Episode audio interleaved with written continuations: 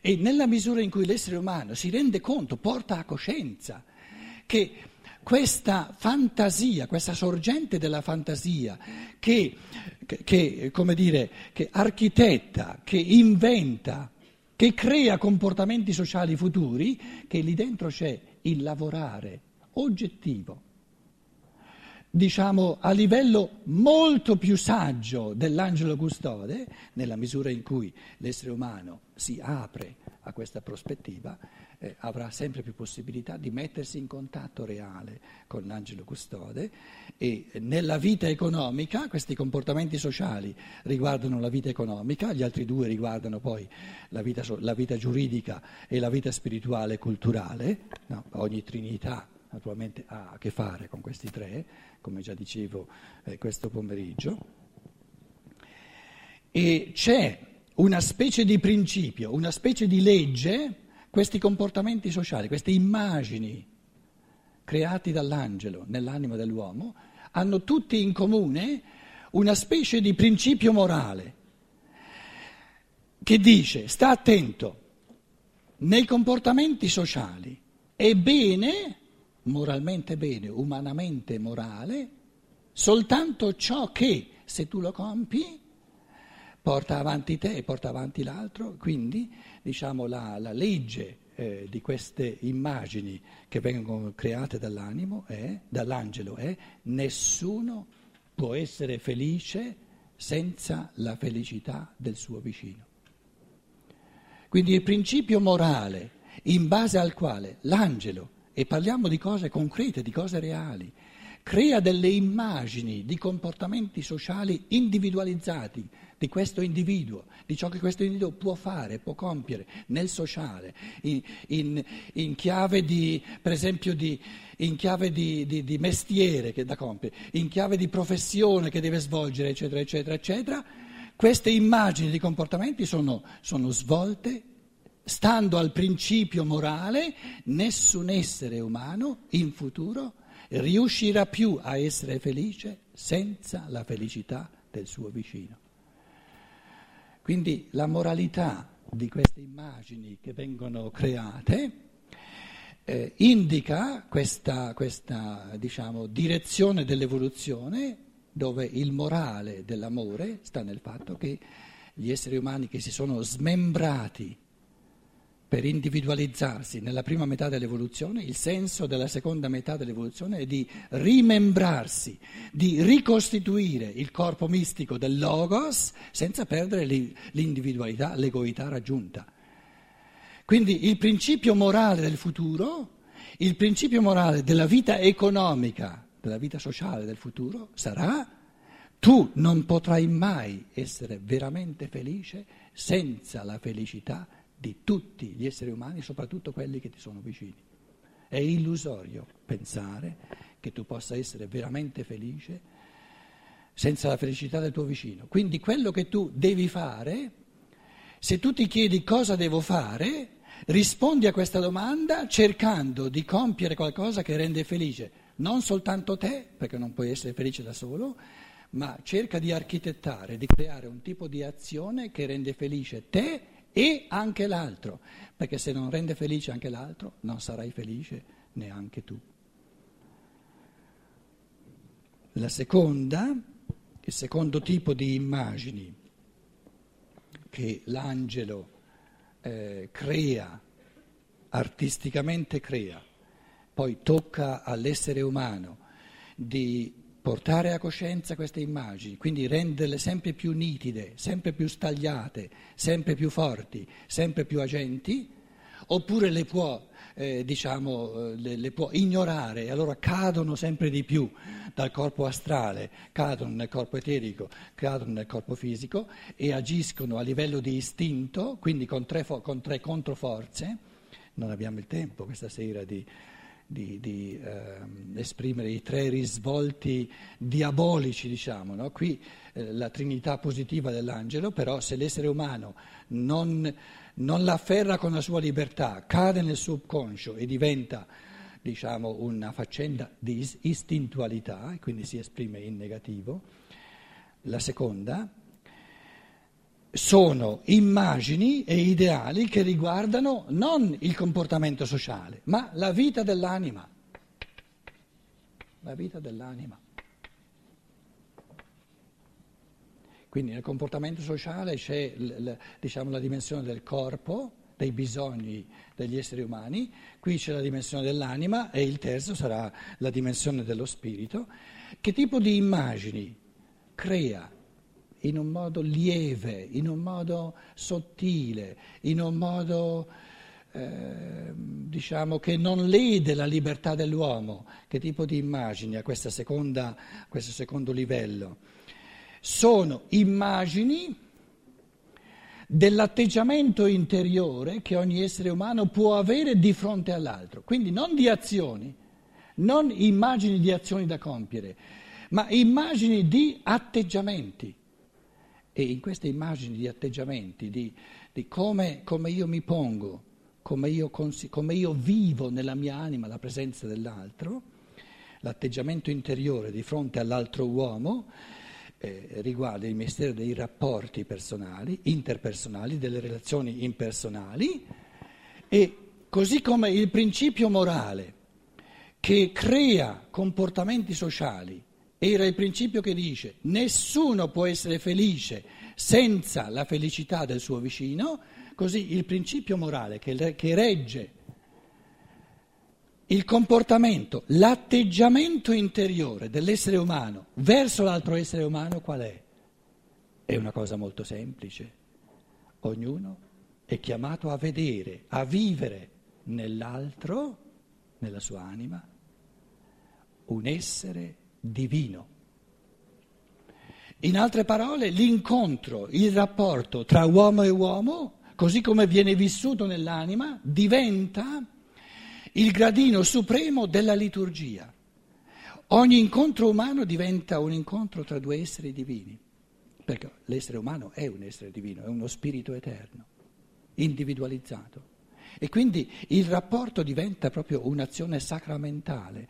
E la liturgia tradizionale, che, che come dire, prima che gli esseri umani diventassero capaci di questa liturgia, molto più reale, molto più morale nella vita quotidiana, c'era questa liturgia accanto alla vita che stava a indicare il compito che poi deve invadere tutta la vita, nella misura in cui, naturalmente, l'incontro, il modo di, il modo di sentire l'animo dell'altro diventa un incontro tra spirito divino e spirito divino. nella misura in cui gli atteggiamenti, i gesti, le parole diventano scambio di amore tra due esseri divini nella misura in cui la vita quotidiana, l'incontro quotidiano diventa attività liturgica, diventa, l'incontro diventa un sacramento, la liturgia accanto alla vita diventa sempre meno necessaria e di fatti finirà di avere il suo, eh, il suo compito pedagogico di indicare all'uomo che questa, questa sacramentalità, se volete questa sacralità di incontro tra spirito divino e spirito divino, è quella che deve, va vissuta nell'incontro quotidiano, perché ogni, ogni essere umano è uno spirito divino, è questione di porsi, è questione di creare l'atteggiamento giusto nel nostro animo, eh, in questo senso. Se volete il il risvolto diabolico, negativo di questa vita dell'anima dove l'angelo crea delle immagini, diciamo, di, di liturgia, di incontro con, con un essere divino nell'altro, è il darwinismo che ci presenta l'uomo come un animale superiore. Cosa avviene quando due esseri umani si incontrano con col vincimento che oggi è comune, no? che l'uomo è un animale superiore?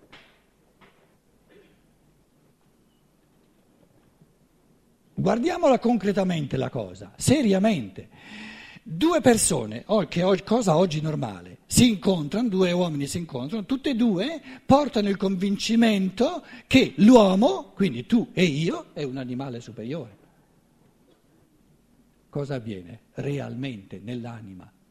Una dissacrazione, una profanazione dell'essere divino che è l'essere umano.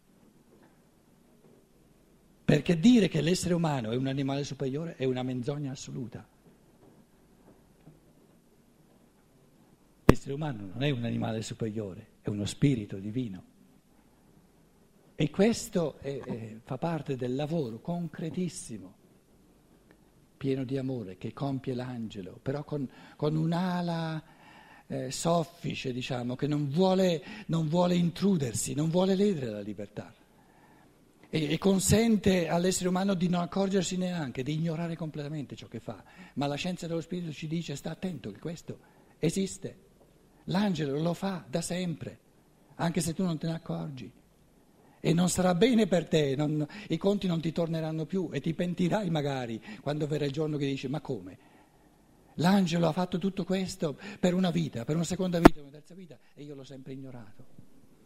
Quindi anche eh, indipendentemente, indipendentemente, dal fatto che eh, ci si creda o non ci si creda, dovrete eh, concedere che questa scienza dello spirito parla di cose molto importanti, di cose che hanno un peso morale enorme, indipendentemente naturalmente dal fatto che siano vere o no.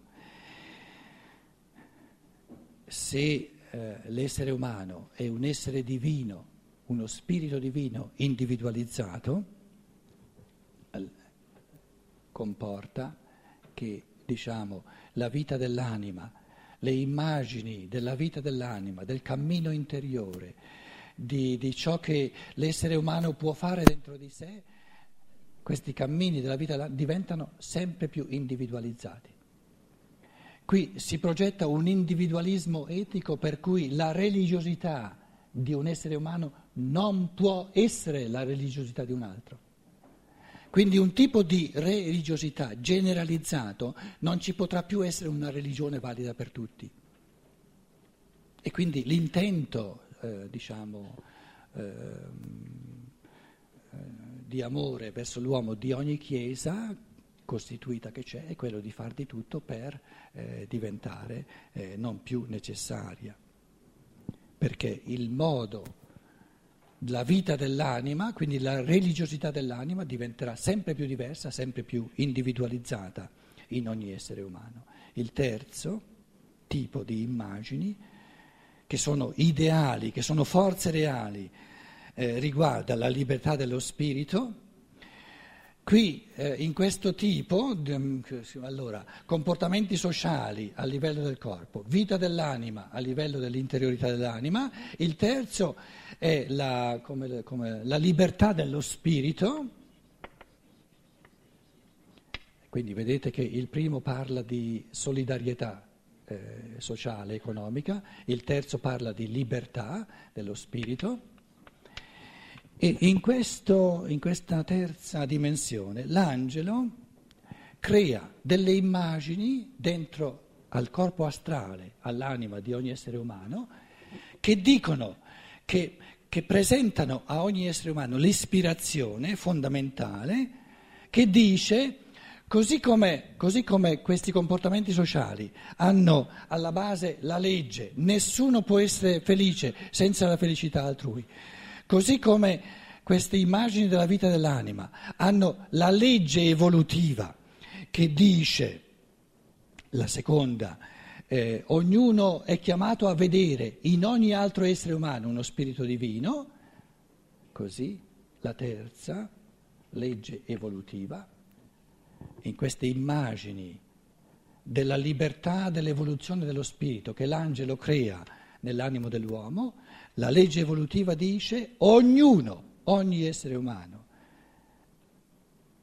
ha la capacità di esperire direttamente nel suo pensiero lo spirito, lo spirituale.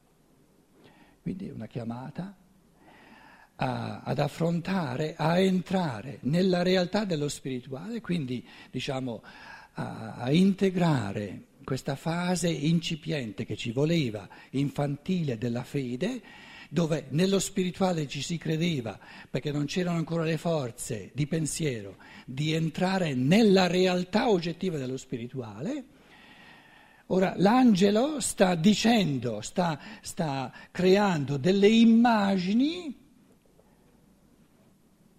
di evoluzione del pensiero umano, per cui il pensiero che si avvale di una scienza dello spirito diventa sempre più capace di creare conoscenza oggettiva, scientifica, in cose che riguardano lo spirito. E queste immagini, questo terzo tipo di immagini, eh, riguardano diciamo, l'uguaglianza assoluta nei confronti dello spirito, lo dicevo già oggi, perché nei confronti dello spirito c'è una potenzialità, una facoltà, una capacità uguale in tutti noi, di, in base alle facoltà, alle forze di pensiero date, insite in ogni spirito umano, di entrare col pensiero nella realtà vivace, operante, creatrice del pensare divino. Facciamo di nuovo una pausa e poi sarà interessante sentire quello che avete da dire voi. Grazie.